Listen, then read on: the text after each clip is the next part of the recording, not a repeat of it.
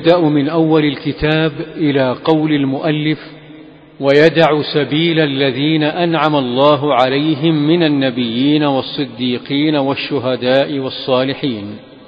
بسم الله الرحمن الرحيم. هذا هو متن الفتوى الحموية الكبرى للإمام شيخ الإسلام تقي الدين أبي العباس أحمد بن تيمية رحمه الله تعالى.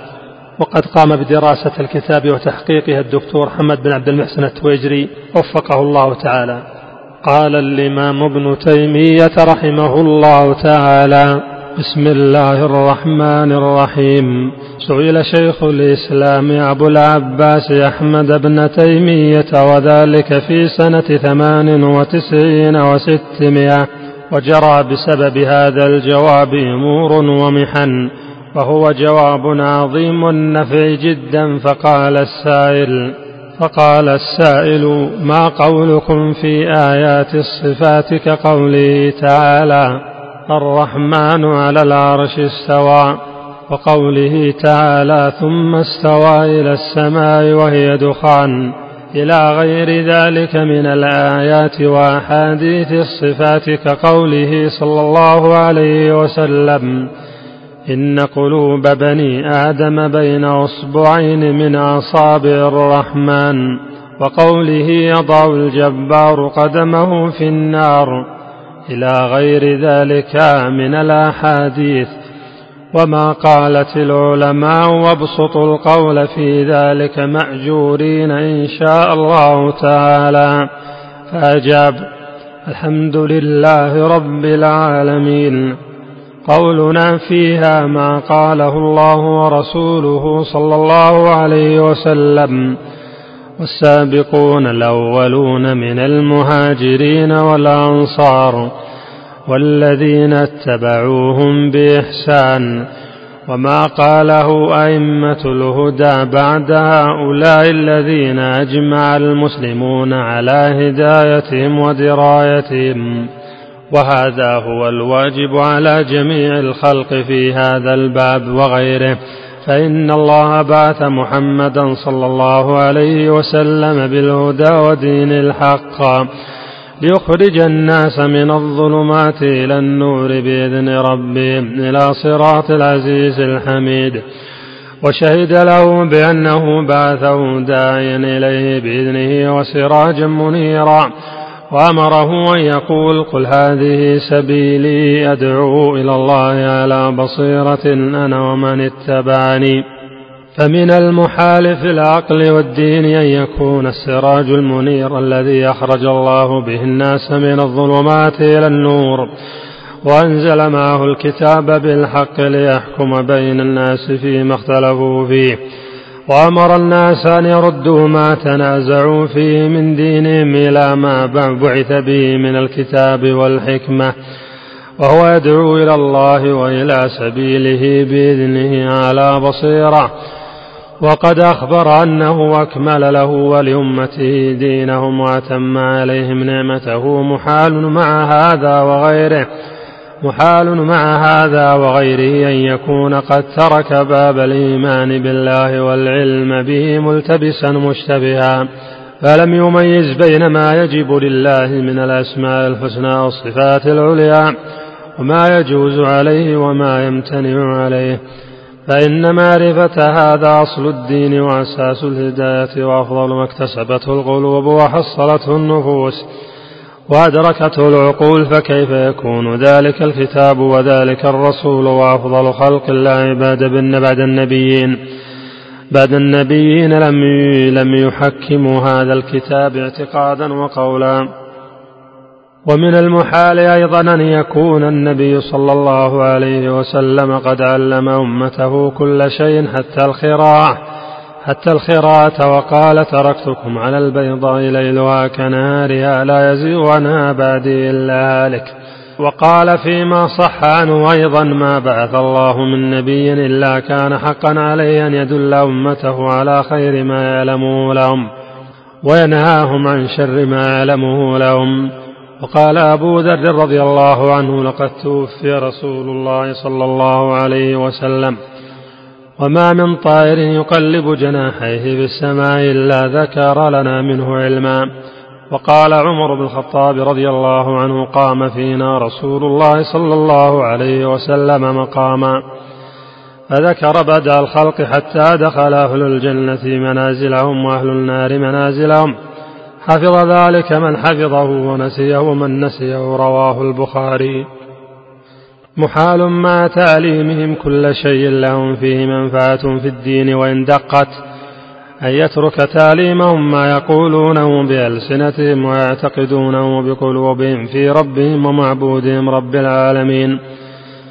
الذي معرفته غاية المعارف وعبادته أشرف المقاصد والوصول إليه غاية المطالب. بل هذا خلاصة الدعوة النبوية وزبدة الرسالة الإلهية فكيف يتوهم من في قلبه أدنى مسكة من إيمان وحكمة أن لا يكون بيان هذا الباب قد وقع من الرسول.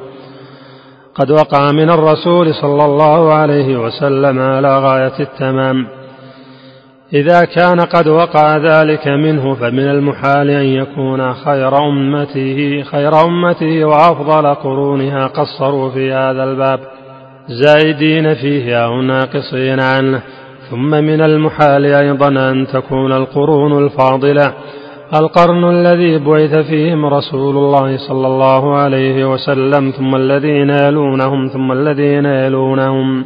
كانوا غير عالمين وغير قائلين في هذا الباب بالحق المبين لأن ضد ذلك إما عدم العلم والقول وإما اعتقاد نقيض الحق وقول خلاف الصدق وكلاهما ممتنع.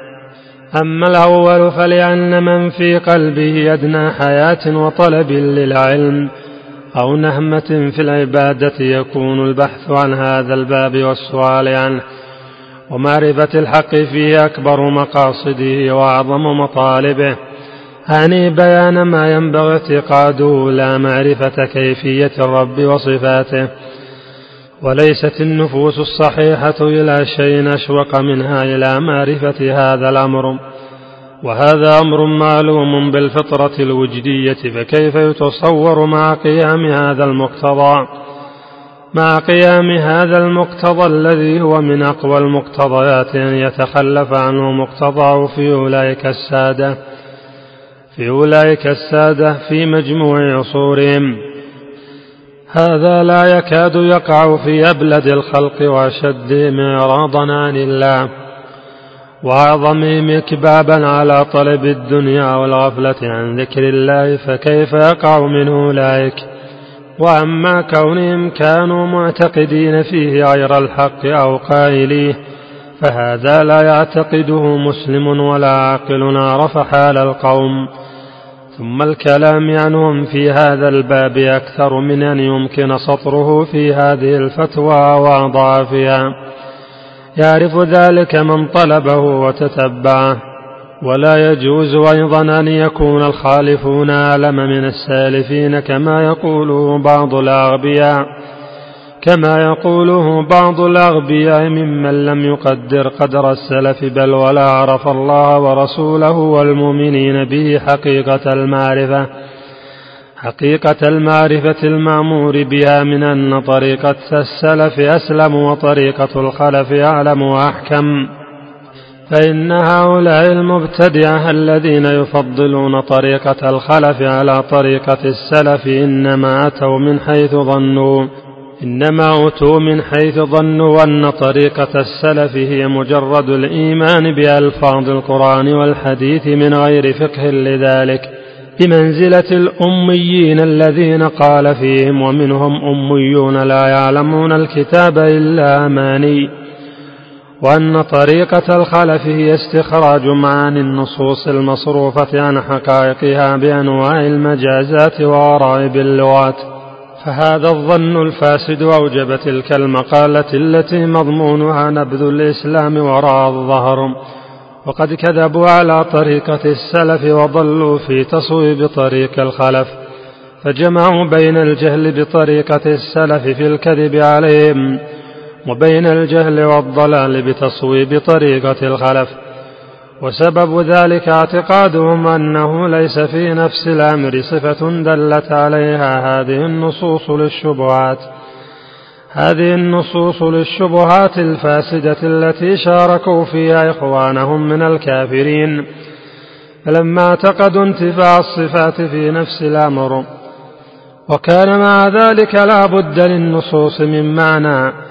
بقوا مترددين بين الإيمان باللفظ وتفويض المعنى وهي التي يسمونها طريقة السلف وبين صرف اللفظ إلى معان بنوع تكلف وهي التي يسمونها طريقة الخلف فصار هذا الباطل مركبا من فساد العقل والكفر بالسمع فإن النفي إنما اعتمدوا فيه على أمور عقلية ظنوها بيانات وهي شبهات.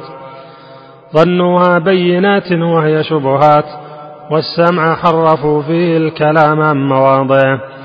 فلما انبنى أمرهم على هاتين المقدمتين الكفريتين كانت النتيجة استجهال السابقين الأولين واستبلاههم واعتقاد أنهم كانوا قوما أميين بمنزلة الصالحين من العامة. لم يتبحروا في حقائق العلم بالله ولم يتفطنوا لدقائق العلم الإلهي. وأن الخلف الفضلاء حازوا قصب السبق في هذا كله. ثم هذا القول إذا تدبره الإنسان وجده في غاية الجهالة. بل في غاية الضلالة كيف يكون هؤلاء المتأخرون؟ لا سيما والإشارة بالخلف إلى ضرب من المتكلمين. الذين كثر في باب الدين اضطرابهم وغلظ عن معرفة الله حجابهم وأخبر الواقف على نهايات إقدامهم بما انتهى إليه من مرامهم حيث يقول لعمري لقد طفت المعاهد كلها وسيرت في طرفي بين تلك المعالم فلم أر إلا واضعا كف حائر على ذقن أو قارعا سن نادم وأقروا على أنفسهم بما قالوه متمثلين به أو منشئين له فيما صنفوه من كتبهم كقول بعض رؤسائهم نهاية إقدام العقول عقال وأكثر سعي العالمين ضلال وأرواحنا في وحشة من جسومنا وغاية دنيانا أذى وضبال ولم نستفد من بحثنا طول عمرنا سوى أن جمعنا فيه قيل وقالوا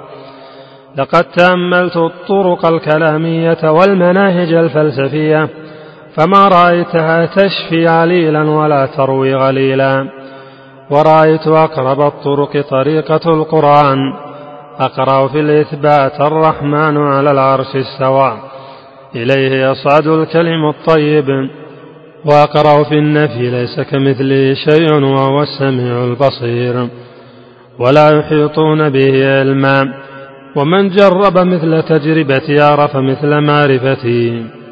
ويقول الآخر منهم لقد خضت البحر الخضم وتركت أهل الإسلام وعلومهم. وخضت في الذي نهوني عنه والآن إن لم يتداركني ربي برحمة منه. فالويل لفلان وها أنا ذا أموت على عقيدة أمي. ويقول الآخر منهم أكثر الناس شكا عند الموت أصحاب الكلام. ثم هؤلاء المتكلمون المخالفون للسلف إذا حقق عليهم الأمر لم يوجد عندهم من حقيقة العلم بالله. وخالص المعرفة به خبر ولم يقفوا من ذلك على عين ولا أثر. كيف يكون هؤلاء المحجوبون المنقوصون المسبوقون الحيار المتهوكون؟ أعلم بالله وأسمائه وصفاته وأحكم في باب آياته وذاته من السابقين. من السابقين الأولين من المهاجرين والأنصار والذين اتبعوهم بإحسان. من ورثة الأنبياء وخلفاء الرسل وآلام الهدى ومصابيح الدجى الذين بهم قام الكتاب وبه قاموا وبهم نطق الكتاب وبه نطقوا. الذين وهبهم الله من العلم والحكمة ما برزوا به على سائر أتباع الأنبياء. فضلا عن سائر الأمم الذين لا كتاب لهم. وأحاطوا من حقائق المعارف وبواطن الحقائق بما لو جمعت حكمة غيرهم إليها لاستحيا من يطلب المقابلة. ثم كيف يكون خير قرون الأمة أنقص في العلم والحكمة؟ لا سيما العلم بالله وأحكام آياته وأسمائه من هؤلاء الأصاغر بالنسبة إليهم. أم كيف يكون أفراخ المتفلسفة وأتباع الهند واليونان وورثة المجوس والمشركين وضلال اليهود والنصارى والصابين وأشكالهم وأشباههم؟ أعلم بالله من ورثة الأنبياء وأهل القرآن والإيمان.